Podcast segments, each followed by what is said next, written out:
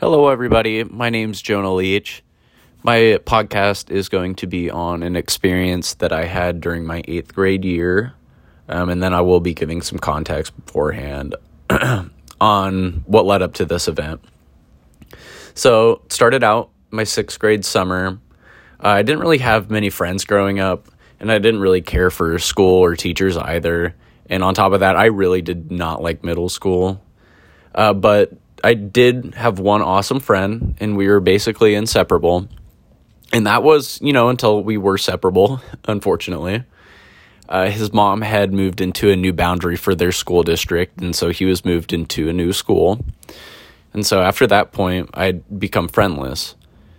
Um, this was the sixth grade summer, and at this point now I was in seventh grade.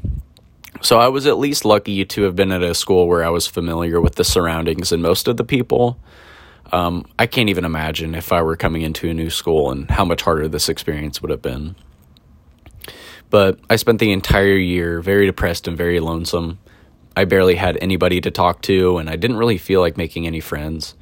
And as truly stated, it's very hard. You talk to people, but you don't make these connections. And it's almost as if it's so hard to approach somebody to actually make a friendship that you get so used to not having that real connection. Um, but this drug into my seventh grade summer. I had nothing to do. I had no friends, virtually nothing to do at all. So I isolated myself inside for the entire summer. And then I came into eighth grade as depressed as ever. Nothing had changed. I probably was even worse. Um, I wasn't really looking forward to doing anything, especially meeting new teachers and different people in my classes. And at this point, I really didn't even want to come to class anymore. And after a while, I did stop coming to class. And this carried on until I was put into truancy, and then I had to go to court where I made myself a program to promise that I would make a routine to get to school on time. Um, on top of this, my teachers actually had an intervention with me and this is a huge moment for me. Um, it showed me a side to teachers that I had never seen before, and it was one where they showed me that they cared about me. And this is the first time in my life, during my school life, really, where I felt as if, you know, an adult cared about me in the school setting, which was incredible.